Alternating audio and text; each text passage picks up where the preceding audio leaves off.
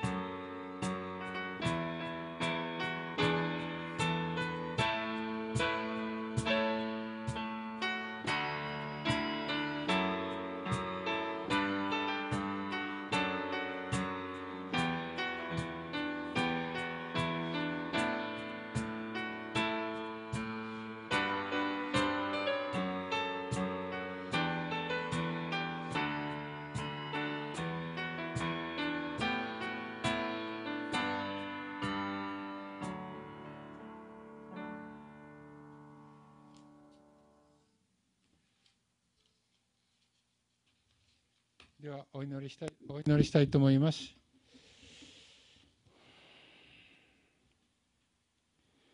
えー、神様、あなたは私たちに最善をなしてくださる方です。幸いをいただいたときにあなたに感謝することができますように。また、いろいろな困難状況の時にあなたに不平を言うのではなく、あなたの宮座に信頼することができますように、えー、新しい今日から始まる1週間を書道家兄弟姉妹たち一人一人をお守りください、えー、これからメッセージをする、えー、状況だよ書道家整えてください。導いてください、えー、書道家今日またオンラインではありますけど、オンラインとこちらでの礼拝がありますけれども、書道家参加する一人一人が、その御言葉を糧として、この1週間を歩むことができますように、一人一人の仕事の場、また学校の場、そういうの場所で,、えー、をでお守りください。えー、これらの感謝と願いを、主イエスキリストの皆を通してお祈りいたします。アーメンでは紙芝居を今日はあゆみちゃんでよろしいですか？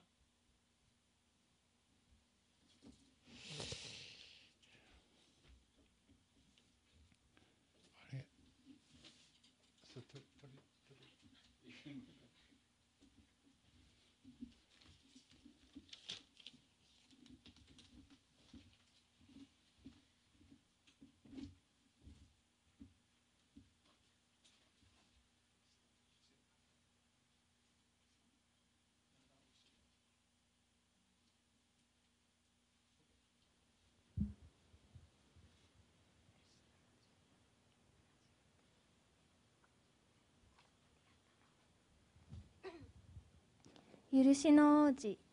ヤコブには12人の息子たちがいた。その中でもヨセフは一番のお気に入りだ。ある日ヤコブはヨセフに目も覚めるような美しい新しい上着を与えた。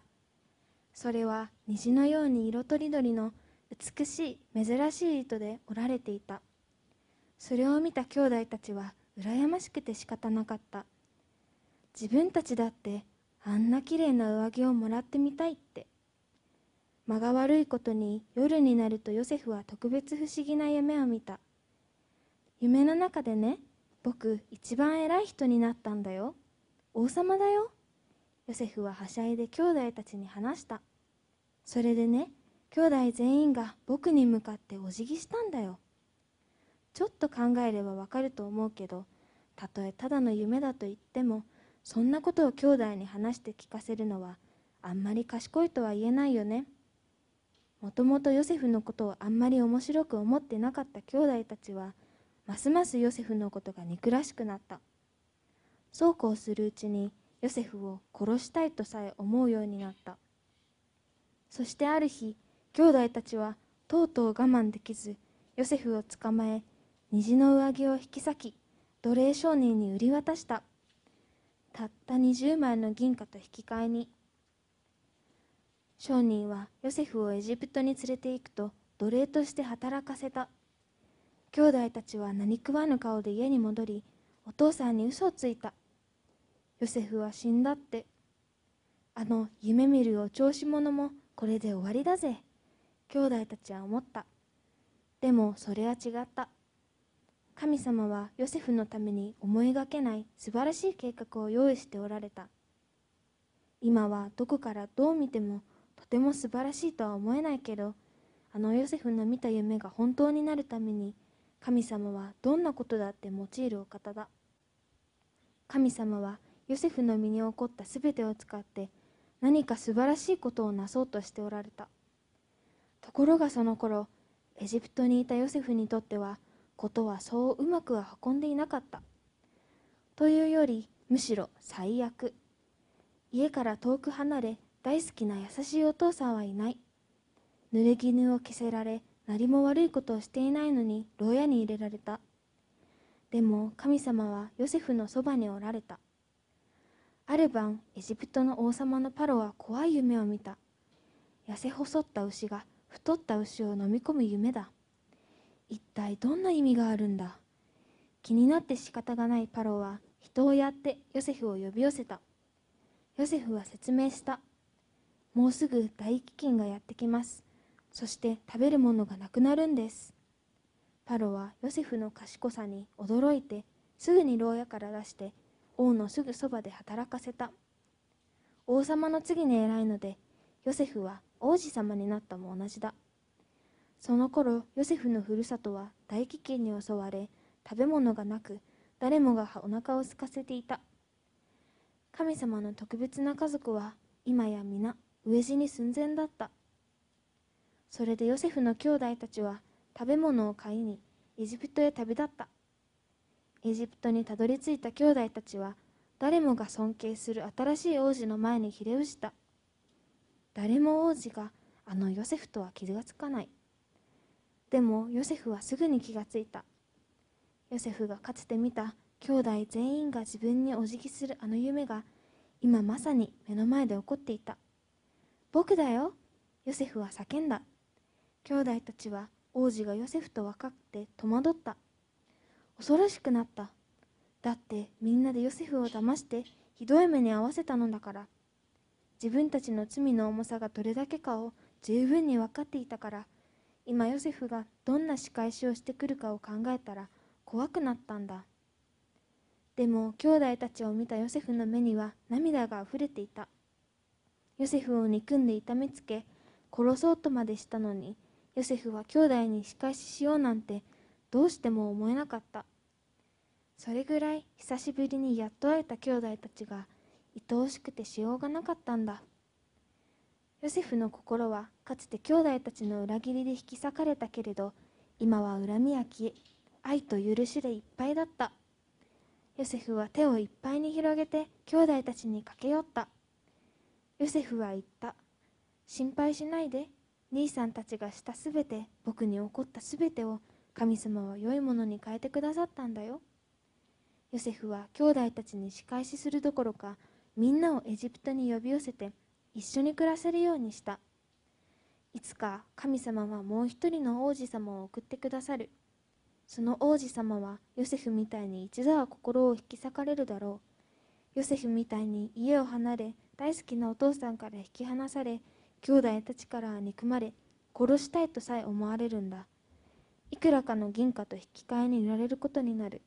何も悪いことをしていないのに罰を受けることになる。でも神様はこの若い王子様に起こるすべてをどんなに悪いことさえすべて良いことに変えてくださる。たった一つの神様の心からの目的のため。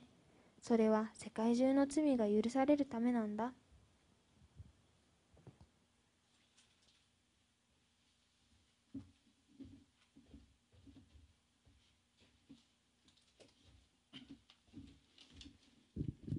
ありがとうございました。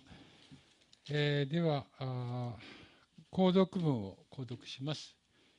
えー、皆さんと一緒に、えーえー、12から15まで一緒に、えー、参照したいと思います。せーの。試練に耐える人は幸いです。耐え抜いて良しと認められた人は神を愛する者に約束された命の冠を受けるからです。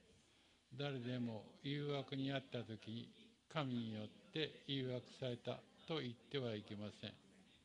神は愛に誘惑されることのない方であり、ご自分で誘惑なさることもありません。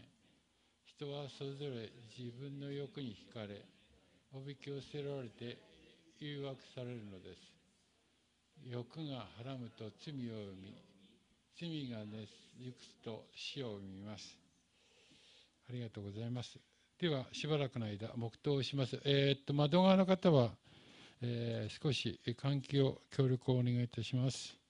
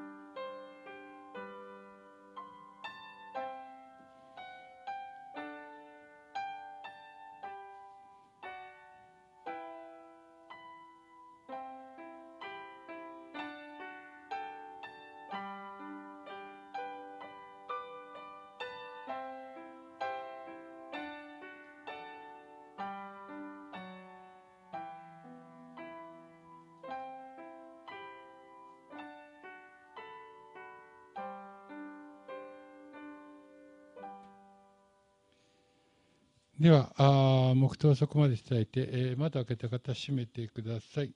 えー、本日、えー、メッセージをいただく前に、えー、メッセージの箇所を、聖書を朗読したいと思います。えー、本日のメッセージの箇所は、詩編一編、詩編の一編をこれから購読いたし朗読します。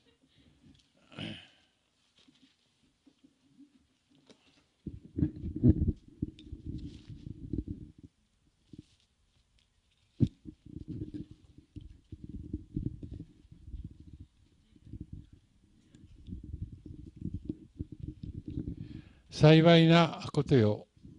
悪者の計りごとに歩まず罪人の道に立たずあざける者の座につかなかったその人。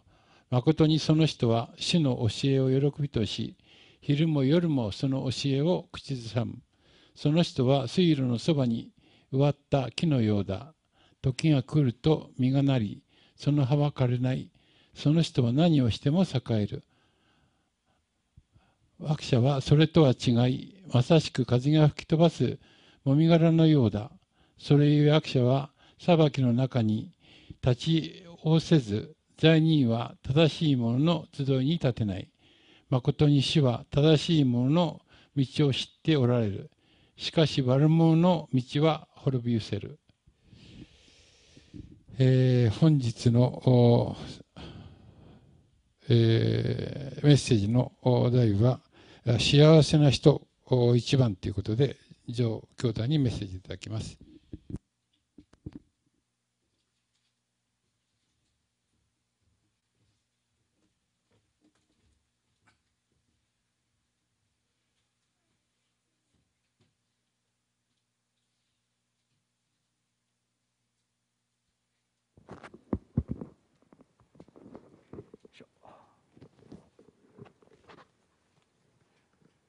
えー、ちょっとお待ちくださいね。えー、と、まずは、やって、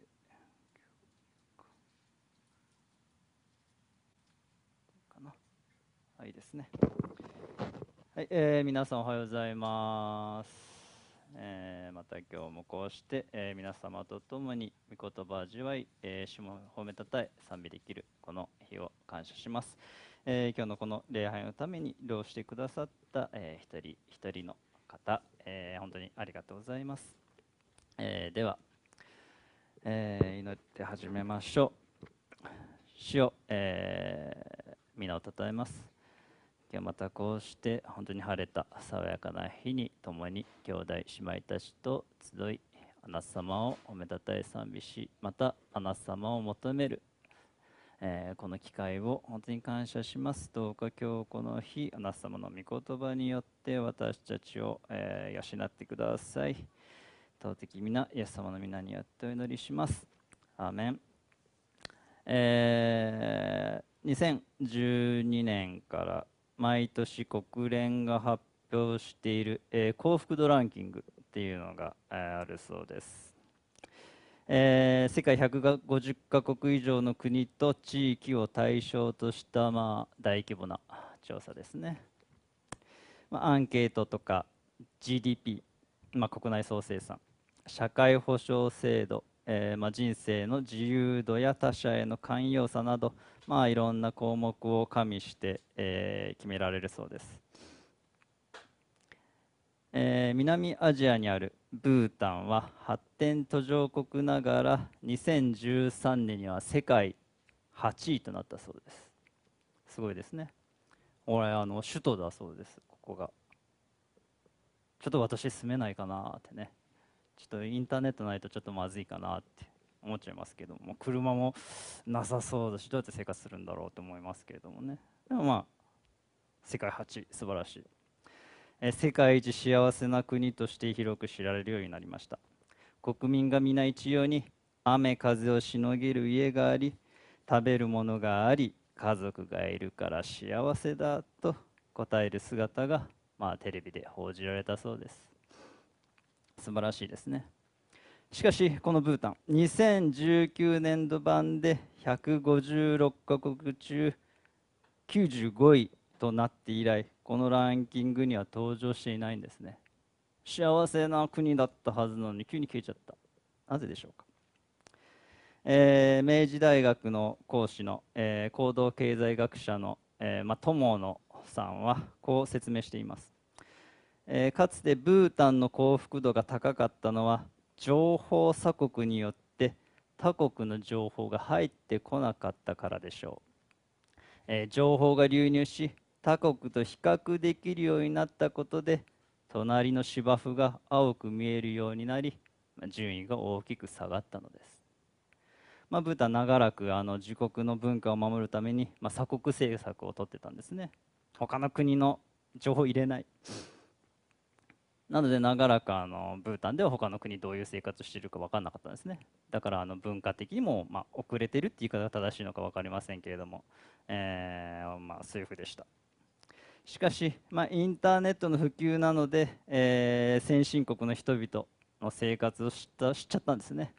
ああこの他の国ではこんな風なんだってね、えー、なんか車っていうなんかねみんな車持っててなんか食べ物もいろんなのがあってなんかテレビなんかこれ画像見れるのなんかすごいなとかねもう驚いたでしょうねおそらく。えー、他の国暮らしと、まあ、自分たちと比べて幸福度が下がってしまったようなんです。このように他の人と自分を比べて自分のことを評価することを、えー、社会比較と言います。例えば自分にはこんな悩みあるけれども、まあ、あの人よりマシだとかね。あるいは自分はあの人より優れている。などまあ、年収とか、まあ、容姿とか、えー、まあ、立場とかね、えーまあ、家庭とかを比較して、まあ、優劣感や劣等感などを感じる。えまあ、そんな感覚ですね。社会比較と言います。ああ自分は下だなとかね。逆に自分は上だ。まあそういうの誰でも大なり小なりあると思いますけれども。えところで2021年の最新ランキングでは日本の順位何位だと思われるでしょうか？日本は結構恵まれてるの気が私しますけれどもね。いかがでしょうか？花さんどう思います？突然ですけど。そうそう156カ国中。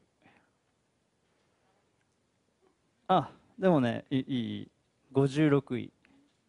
あんまり良くないですね、まあ、G7、まあ、先進7国の中でも、えー、最下位だと言います。これはま他人と自分をね比較したがる日本人の傾向が関係していると言われてます。まあ、日本のそんなあれかなってそれなりに幸福だと思うんですけどね私はまあ確かに良くない面もありますけれども、えー、しかしこの詩篇一編先ほど高橋兄弟が読まれた詩篇一編で書かれている幸福感はそのような相対的な比較他の人と比べるものではなくもう一つの幸福感を提示しています、えー、それは絶対的幸福とでも言うべきものです。他人と比較するのではない。いついかなる時でも失うことはない幸福です。その幸福とは自分と他の人との関係から測るものではなく社会比較ではなく自分と誠の神様との関係に基づく幸福です。それは絶対的に揺るぎない幸福感です。ではその絶対的幸福、ま、どのようなものであるかこの詩篇一編から。えー、これから3回に分けてですかね、えー、3ヶ月ぐらいかけて見ていきたいと思うんですけれども、えー、まずちょっと詩篇一編今一度読んでみたいですけれども「幸いなことよ。悪者の計りごとに歩まず罪人の道に立たずあざける者の座につかなかったその人」とありますけども、まあ、ここに「幸いなことよ」ってね赤字で書いてありますけども、えこれ聖書で何回もこの言葉出てくるんですね。同じ言葉が。まあ、特に詩篇でね多く出てきます、まあ、45回出てきますけども、えー、例えば新明記などではね幸せなイスラエルよこれ幸いなことよっていう言葉で幸せなっていうこの言葉は、えー、誰があなたのようであろう。主に救われた民。ありますね新明記には。まあ、同じく詩篇では幸いなことよ。その背きを許され罪を覆われた人は。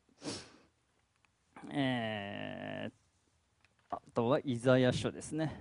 幸いなことは主を待ち望むすべてのものはなどありますけれども、まあ、これらの聖句から見ると神様との正しい関係を持つ者親しい関係を持つ者は幸せだっていうふうに言っているのが分かると思います、えー、例えばこのね主に救われた民、ね、幸せだねって言ってますよね新明記では。詩編32編ではまあ、背きを許され罪を負われた、ね、神様に背き許された人あなた幸せだね、まあ、イザヤ書30節でも、えー、主を待ち望むあなたって幸せだね。やっぱ主との関係でみんな語られてますよねこの幸せっていうのは、まあ、先ほどの何でしょうかヤコブ書にもねヤコブの手紙にも試練に耐えるものは幸いですってねありましたけども。あれもやっぱり後の方を読んでみると神様との関係でやっぱり試練に耐える、ね、それ幸いだねって言ってるわけです。えー、この通りにあの幸せっていうのはねあの神様との関係を基盤って知るのが、えー、お分かりだと思います。聖書の教えでは、えー、このような人は幸いな人。またこのような人に幸せあれっていうね祝福の言葉にもなっているそうです。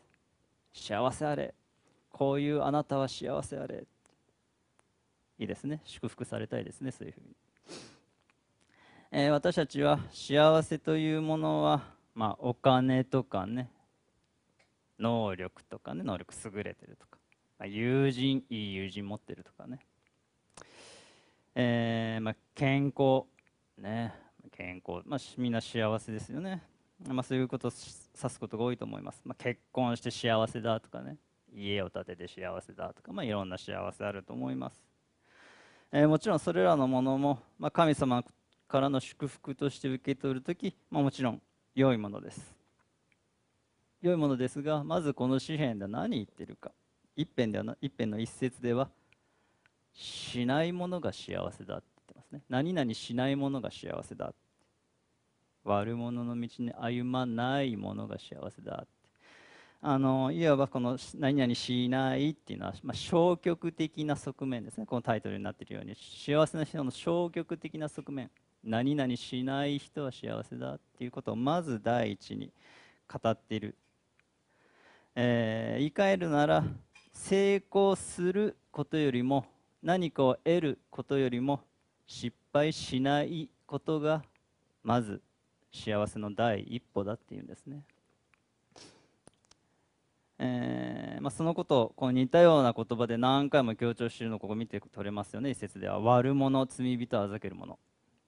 計りごと道座。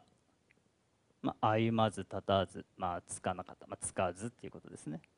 まあ、これ3回なんか同じようなこと言ってますけれども、まあ、強調してますねここで。このように同じような文を並べることを、えー、まあ、道義的並列法って言いますね。同じような意味を意味の言葉をこう並べて強調し一つのことをこう3つの側面から見ていく。悪に陥らない罪を犯さないということをまあ絵画的にね絵を見るようにこうここで表現してるんです。えー、まあ後でそのことはちょっと詳しく見たいですけどもその前になぜ幸せな人はどういうものであるかを見てみるのにこの消極的な側面から始まるんでしょうか。ね、何々しない人は幸せだって。いいじゃない何々する人幸せだって始めれば。なぜしない人は幸せなんでしょうか。その理由としておそらく考えるのは、えー、人は本質的に悪であるということですね。悪の道に陥りやすい人だ。に人間は悪の道に陥りやすいんだということです、えー、創世記にはこうあります。主は地上に人の悪が増大しその心に測ることが皆いつも悪いことだけに傾くのをご覧になった。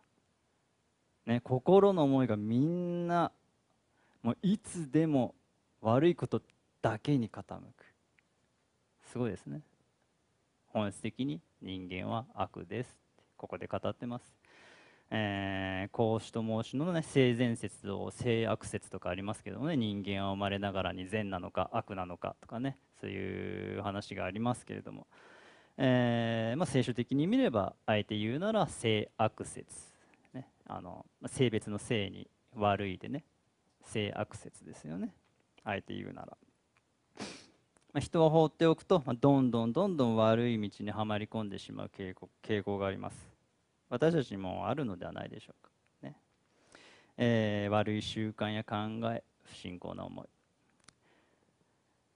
私たちは多くの場合自分の問題や課題に目を向けずこの悪に陥りやすい傾向に目を向けず臭いものに蓋をするのではないでしょうか。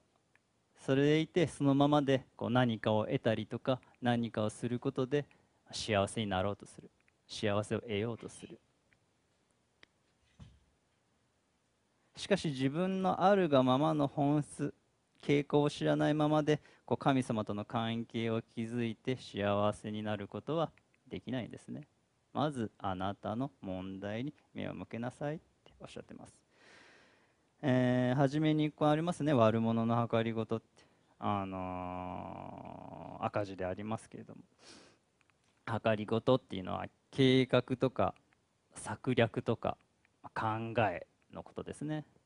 悪者の計略とか考えに歩まずっていうことです、えー、このように人が罪を犯す時、まあ、心の中内側から始まりますよね。だからイエス様こうおっしゃいました。また言われた人から出るものこれが人を汚すのです。内側からすなわち人の心から出てくるものは悪い考え不貧困盗み殺人姦淫貪欲横島欺き公職妬みそしり高ぶり愚かさであり、えー、これらの悪は皆内側から出て人を汚すのですと。内側のものが外側の行動へと駆り立てます、まあ、どのように自分が思っているかでどのように生きるかっていうのがね決まってくるんですね。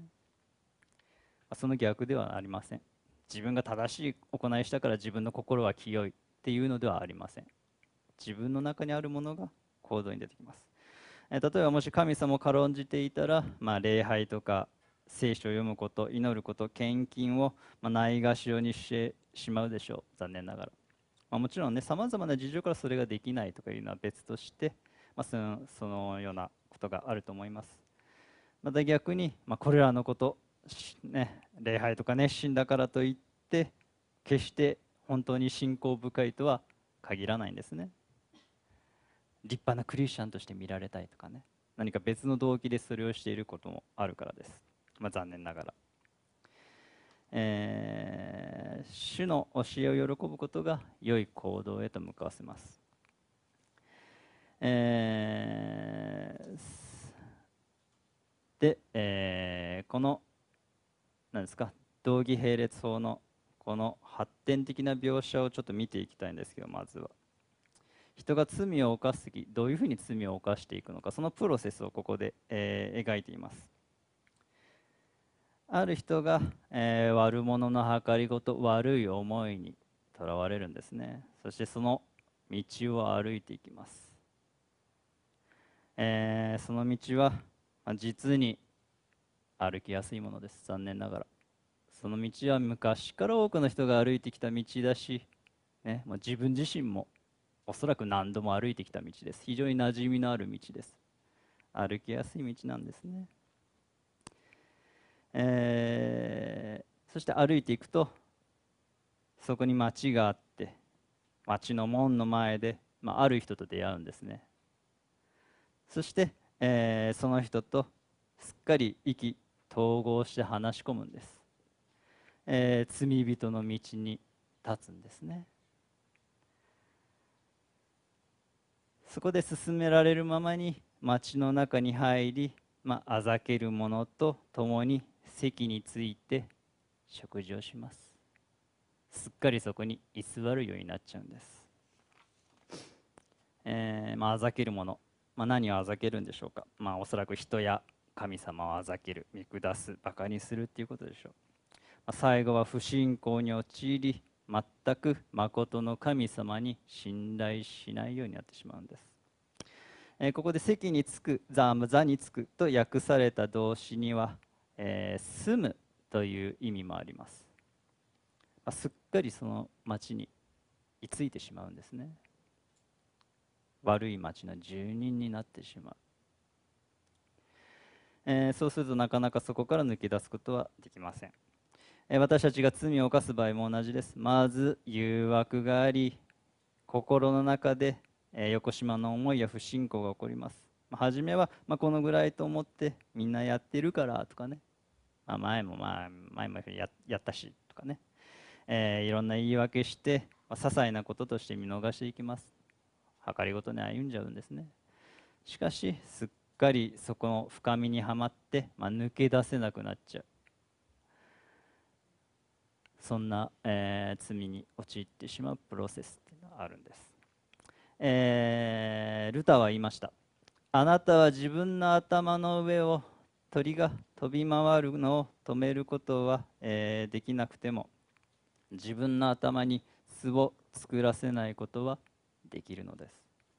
まあ鳥とは何でしょうか？おそらく悪い思いとかねサタンでしょう。あるいはサタンのささやきかもしれません。まあ、悪い思い誘惑がいつもそばにある頭の上にあるのは避けられません。しかしそれがこうあなたの頭の上に住み着き巣を作る。ことをこう避けることはできます。手で追い払ってねその都度手で追い払う。大変だけれども。すっかりねそこに巣を作るまで放ったらかし。ではいけません。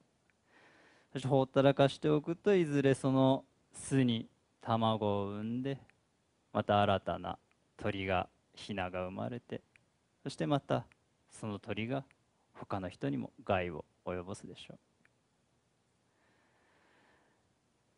えー、一夜にして巣ができるのではありません。それは長い間頭の上に巣が作られつつあるのを自分が放っておいたからですね。それでついに完成しちゃう。頭の上に鳥が止まるたびに追い払わなければなりません。このように罪とはある日突然何か罪を犯すというのではなくこう自分の問題心の中からこう目をそらし続けた結果、まあ、何かの表紙で不意にね目に見える形で明らかになるものです。別に罪はいきなりポンと出てきたわけじゃありません。もともとあったんです。もともとほったらかしだったんです。それがもう明らかな形で出てきちゃった。まあねある人のものを盗んだ。確かにそれはいけません。それ罪です。そのものを盗むようなその悪い欲求とかずっと長年おそらく放っておくと、まあ、それをしやすくなっちゃうでしょうね。常日頃人の持っているものを妬んだりねお金欲しいお金欲しいとかばっか思ってたりするといざという時に盗むチャンスが起こった時に盗んじゃう。その人はその時罪を犯したのではありません。もう以前からずっと罪を犯してたんです。えー、どうでしょうか？あなたには悪い傾向や考え性質習慣ないでしょうか？私たちは放っておくとどんどん悪い方向に向かってしまうものです。いつでも自分自身がどのようなものであるか知る必要があります。認識する必要があります、まあ、そのために必要なのは聖書ですね、えー、聖書は私たちのこう心を映す鏡のようなものです。えー、私たち自分が何者なのか自分がどういうものなのか知ることができるんですね。なので続く2節では立法をはじめとする、えー、主の教え。えー、聖書を喜ぶ者が幸せなのだって教えるんですね、まあ、2節見ていきますけど。誠にその人は主の教えを喜びとし、えー、昼も夜もその教えを口ずさむ、えー、ここで幸せな人とは悪の道に入り込まずむしろ主の教えを喜ぶ人だっていうんですね、えー、まあ、直訳すると、まあ、そうではなくむしろ。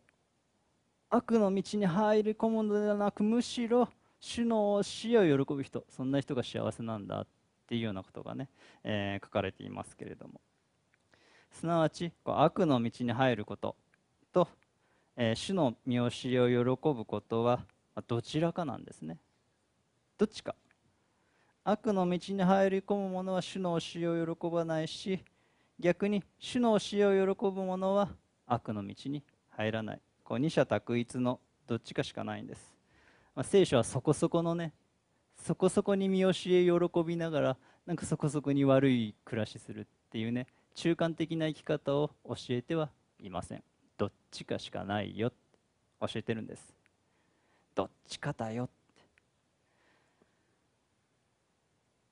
さて一節では何々しない人が幸せだと幸せな人の消極的側面見ましたけれども。ここでは何々する人主の教えを喜びとする人が幸せなんだと、まあ、幸せな人の積極的な、えー、側面が描かれています。するっていう積極的な部分ね。えー、ここで「主の教え」って訳されている言葉の「トーラー」っていう言葉です、まあ、皆さんもご存知の立法っていう言葉ですね。トーラー。すなわち、まあ、立法をはじめとする主の御言葉っていうことですね。まあ現代新約の時代に生きる我々にとっても聖書全体って言ってもいいでしょう。聖書を喜びとするっていうことですね。えー、ところでこのトーラーという言葉、えー、元の言葉はヤーラー投げるっていう言葉から来たって言われています。ヤーラーが変化してトーラーってなったって言われています、えー、こう投げたものをこう目で追いますよね。野球なんかはもう、まあ投げる投げ投げられた球をこう目で必死で追って打つわけです、ね、目で追わなければ打てません。えー、目で必死で追うように、えー、それをしっかりと注意深く見つめてそれを基準として生きる行動する、えー、ということから来ているそうです、ね、皆さんもねこのトーラをしっかり見つめる、えー、ではなぜそのような主の教えを喜ぶ者が幸せな人なのでしょうか、えーあまり教えって好きじゃないですよね、まあ、特に立法をはじめとするあれをせよとかね。これをせよとか。いや嬉しいなってあまりないですよね。皆さんいかがでしょうか。ね。父と母に従えとかね。いや嬉しいなってならないじゃないですか。喜びあんまり感じられないですよねそれ、まあ、はいその通りですっていうふうにはなりますけどもあんまり喜びかっていうふうになりますよね、えー、なんででしょうか。この、まあ、聖書の神様の教えは何であるかっていうことをねちょっと2つに分けて見ていきたいんですけれども。まず第一に主の教えは鏡だっていうことですね。さっきもちらっと触れましたけれども、えー、ローマ人の手紙にはこうあります。それではどういうことになりますか？立法は罪なのでしょうか？絶対にそんなことはありません。ただ立法によらないでは私は罪を知ることがなかったでしょう立法が貪ってはならないと言わなかったら私は貪りを知らなかったでしょう、えー、パウロさんは立法を通して、まあ、聖書を通してこう自分自身を見るとき自分は貪るものだ罪人だということを自覚したんですね。まあ、これパウロさんの言葉ですよね。ローマ人の手紙だからね。パウロさんはこう立法を通して自分のどういうものか見たんです。だからこそキリストが必要なんだ。自分が罪人でどうしようもないからこそ罪、えー、キリストが必要なんだ。キリストに対する信仰を通してのみ救われるんだ。ということが分かったんですね、えー、自分の本当の姿この醜い姿を見ることで聖書を通して見ることで、まあ、正しく生きることを初めて望んだんですね。それ現代に生きる私たちも同じです。えー、御言葉を通して自分がいかなるものかを知ってあ私はイエス様を十字架につけるほどの罪人なんだどうしようもない人間なんだとそれが分かって分かるからこそ求めるわけです。もし私がねあ私完全な人間ってそんな助けなんかいらない救いなんかいらない。だったらもうキリストも求める必要ないわけです。そのまま私ね勘違いして生きて最後は滅びに向かっちゃうわけです。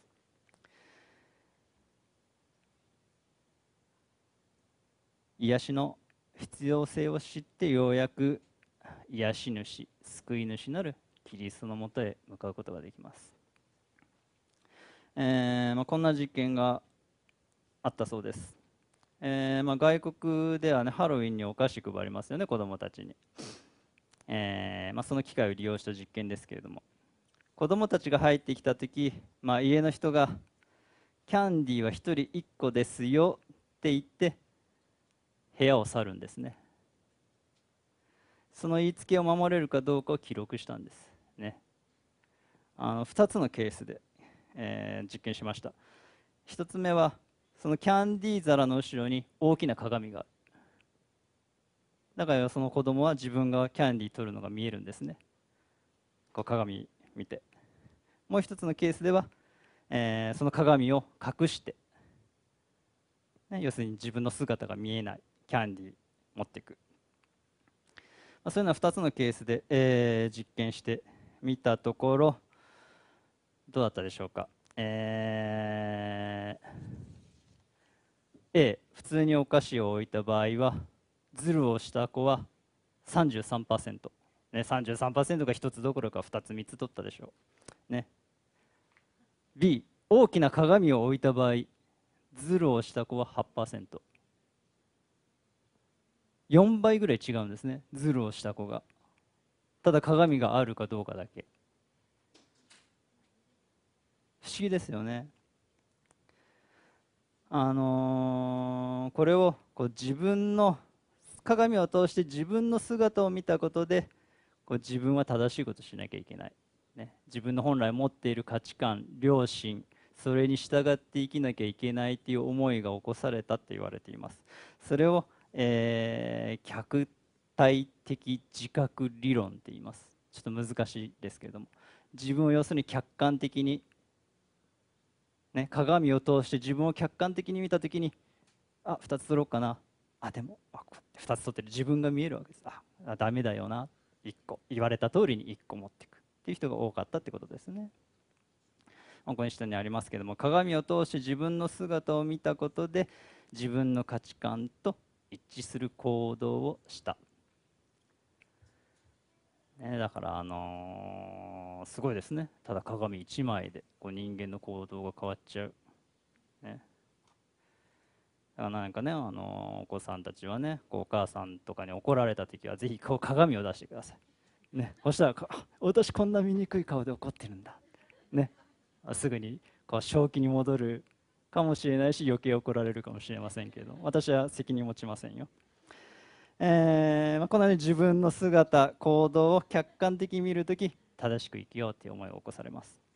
私たちもまたこう聖書という鏡を通して自分がいかに罪人なのかいかにしてはならないことをしているのかということを自覚し、まあ、客観的に捉え、まあ、正しい行動を促される、まあ、罪認識の客体的自覚理論ですね、えー、正直罪人である自分を見るっていうのはこう嫌ですよね。醜いです。認めたくないものです。しかしすでにこう神様によって許されているんだという事実、まあ、キリストの十字架があるからこそ、えー、私のねこの醜いこの罪を負ってくださったんだということを知っているからこそそれができるしまた求められているんです。だからこそまた喜べるんですね。あ確かに自分こんな醜い。でも救ってくださった。主の見教えを喜ぶことができる。第2のポイントとしてその主の見教えは、えー、神の性質を反映するということですね、えー、主の見教えは神様の性質の反映です、まあ、そのように見ると、えー、主の見教えのことがよく理解できます。例えば実会有名な実会では「誠の神だけを拝め」とありますがなぜでしょうか、ね、それはもちろん誠の神様のみがこう全てを知恵を持って作られてその権威を持っておられるということですね。崇められる権威を持っておられる。また神様ご自身が私たちと関わりを持ちたいと思っておられるからです。だから誠の神のみを拝めって言ってるおっしゃってるんです。えー、またなぜ父と母を敬え神様おっしゃいますか？それは神様は秩序を重んじる方だからですね。そのその子を育てる権威を親に与えた、えー、その権威を人に与ええー、またその秩序が守られることを望む方だから、えー、父と母を敬えっておっしゃってます。ただこう敬うこと自体が目的じゃないです。私はこういう人だかこういうものだから敬いなさいそうやって生きなさいっておっしゃってるんですね、まあ、盗んではならない。もちろん神様はねこう義なる方ですから、まあ、不正、えー、見過ごしになりません、まあ、盗むなっておっしゃるわけです、まあ、勧誘してはならない。もちろん神様は汚れたものを受け入れることできません。清いお方ですから。だから勧誘するなっておっしゃってるわけです。えーそうですね。親がどういうふうに子供に教えるかで親自身がどういうものかっていうのが分かりますよね。もし私がねもう欲しいものあったらもうこうなんだ人と喧嘩してでも奪い取ればいいっていう教えるようなね親だったら自分はそういうものだっていうことが分かるわけです。あジョーさんそういうことを教えるんだって。ジョーさんってそういう人間だったんだって、まあ、私の性質が分かるわけです、まあ、教えませんけれども。えー、どういう教えかで主が、えー、どのようなお方か分かる、えー、誠の神様が真実であり知恵と力に富んでいるか私たち一人一人を愛し必要を与え支えておられるか何より罪を許すために神の一人子を与えられた、えー、そのことは、ま、実に神様の性質を反映してますよね。神様の愛なる性質も十字架に十分現れてます。もう愛だけじゃないですよね。神様の知恵も権威ももう全てその十字架に集約されてます。えー、幸せな人とはそのような神様のご性質こう人格の繁栄である主の見教えを喜ぶものだっていうんですもうそうなるとねもうほんもう主の見教えを喜ぶっていうかもう主を喜ぶっていう感じですよね。主の性質の繁栄である見教えを喜ぶっていうことはもう主ご自身を喜ぶっていうことです。主が与えられた私の愛するこの主が与えられたこの見教えを喜ぶ主を喜ぶということです、えー、ここの喜びと訳された言葉、えー、まあヘフェツっていうんですけどもね。単に喜び嬉しいといった感情だけではありません。さまざまに訳される言葉です、まあ、喜び楽しみ希望望み意志願望。まあいろいろに訳される言葉ですけども。その後ただなんかねなんかただ嬉しいなっていうふうだけじゃないっていうのが分かりますよね。あのー、主ご自身を喜んで楽しんでその主の約束いろんな約束に希望を持ってそして、えー、待ち望む。そして意識的にこう主に向かって生きていく。そのようなことを、え、もう含まれている言葉ですよね。ただなんか嬉しいとか喜ぶじゃない。もちろんそれもありますけれどもね、えー、なんとなく漠然と喜んで生きていくというのではありません、まあ、信仰の基準ってそうですよね。ここのみならず、えー、信仰の基準ってあの感情じゃないですよね。あの感情を基準に信仰生活を送っちゃうとちょっと良くないですね。なんかねだからあのクリスチャンの寿命は3年っていうじゃないですか、まあ、3年で死んじゃうってわけじゃないですよ。バプテスマを受けたら3年後に死ぬとかそういうことじゃないですけれどもあのー、まあ大体3年ぐらいで教会に来なくなっちゃう。あの、私も一応信仰生活も18年以上になるかな、まあ、見てるとやっぱ確かに3年ぐらい、まあ、3年も以下の方もいるかもしれないけど、うん、なんか、まあ、何年か経つと来なくなるなっていう方確かに見ていきましたけれども。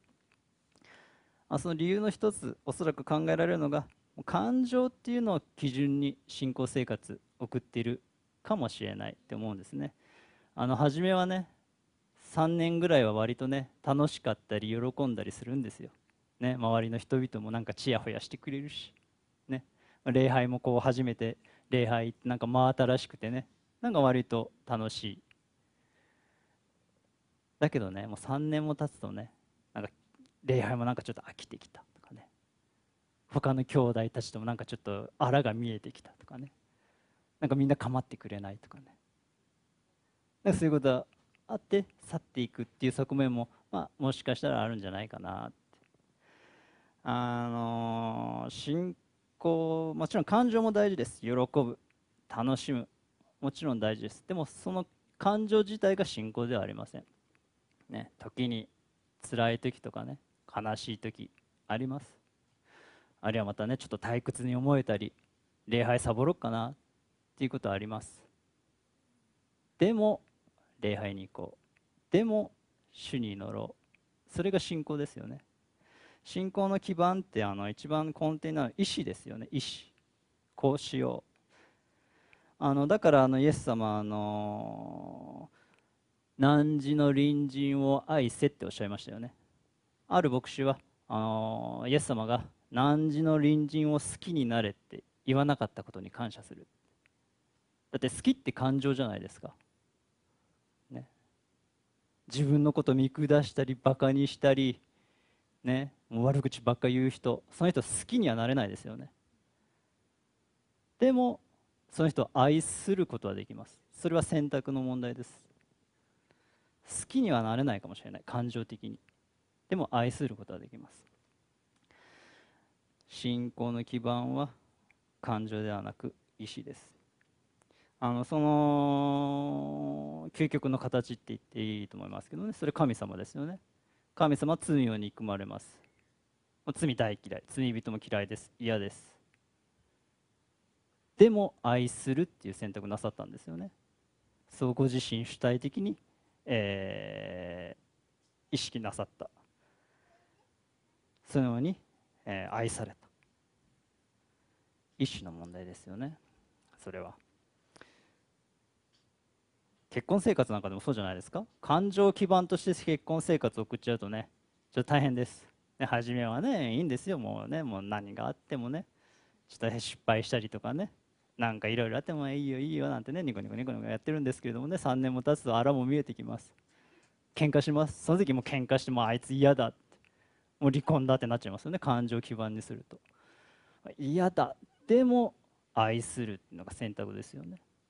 それが愛するということです。意思です。まあもちろん感情も大事ですよ。で感情が全くいらないとかねただなんかこうすればいいんだっていうんじゃなくて感情も大事ですけども感情とともに意志。まあ、パックリなんか竹割るようにね感情と意志と分けれるわけじゃないですけどもね人間単純じゃないですから。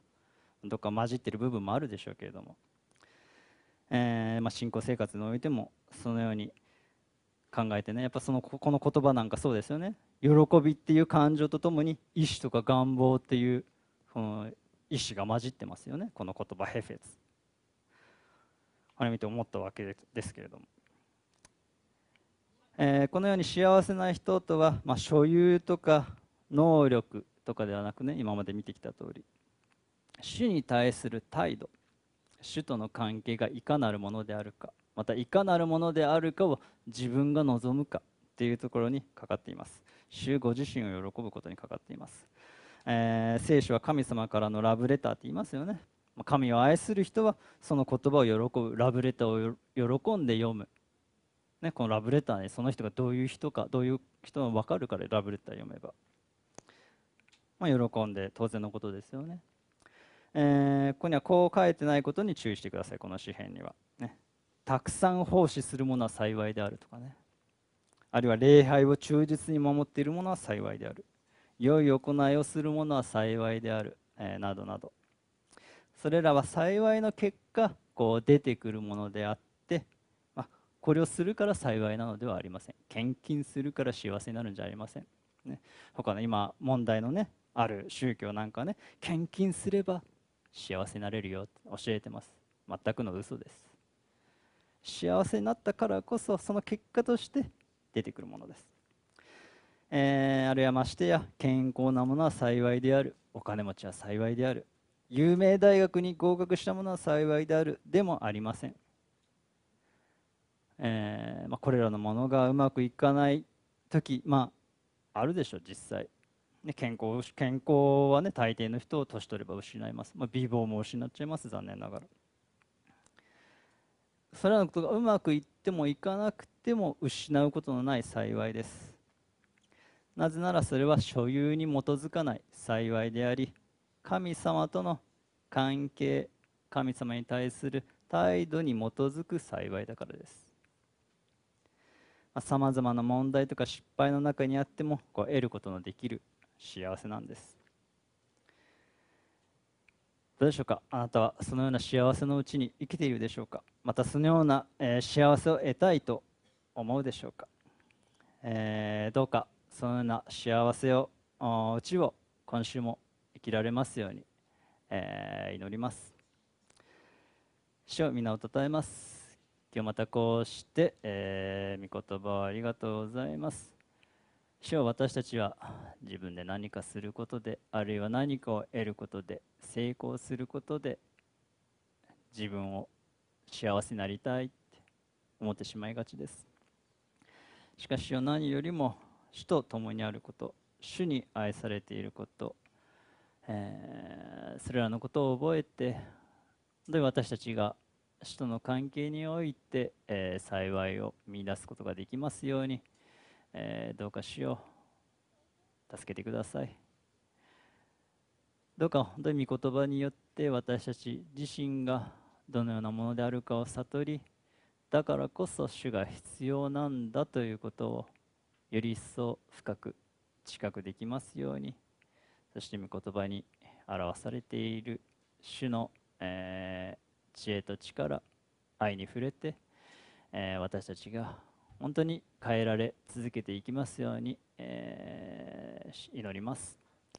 尊き皆イエス様の皆によって祈ります。アーメン。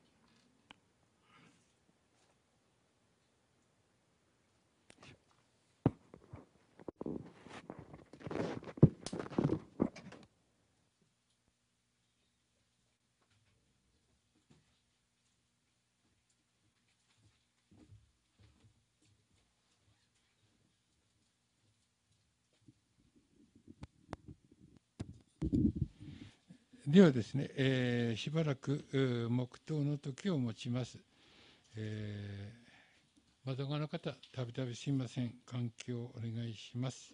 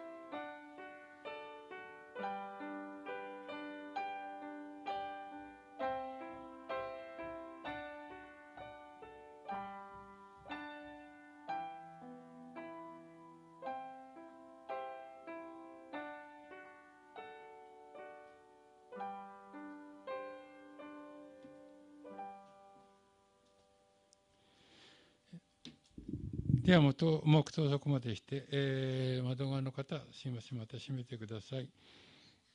えーこれから生産式を行います。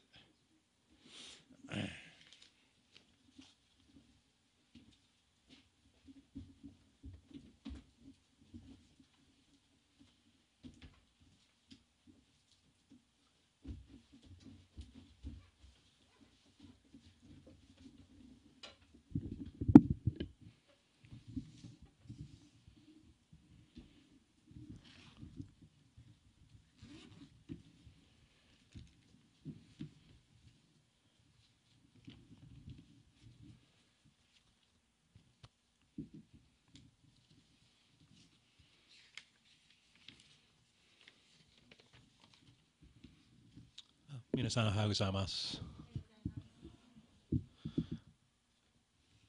アメリカでは学生が大学の授業料を払うために政府からローンを組むのが一般的です。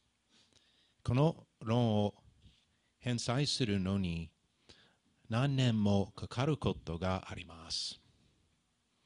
最近アメリカの大統領ジョー・バイデンが物議を醸す決定をしました。彼は大統領として政府のローンを返済している学生に対し最大2万ドルつまり約274万円の負債を自動的に帳消しにするよう命じたのです。多くのアメリカ人はこの決定を好ましく思っていません。なぜなら現実には学生の借金はただ消えるわけではなくその借金そもそも政府からのローンを契約してもいないアメリカの納税者が負わされるからです。人間である私たちは皆神様に対して罪を犯してきました。私たちは神の戒めに背き、日々神の聖なる基準に達していないのです。ローマ書6章23節は罪から来る報酬は死です。しかし神のくださる賜物は私たちの主キリストイエスにある永遠の命ですと述べています。私たちは自分の罪のため死に値するのです。これは私たちが自分で支払うには永遠にかかるような大きな負債または罰です。感謝なことに私たちには私たちをとっても愛してくださる救い主がおられ、この罰、負債を支払うために私たちの代わりに十字架上で死んでくださることを選んでくださいました。イエス様が私たちのためにその罪の負債を支払ってくださったので、神様は私たちの負債を許すことができるのです。私たちにはなんと素晴らしい救い主がおられるのでしょう。お祈りしましょう。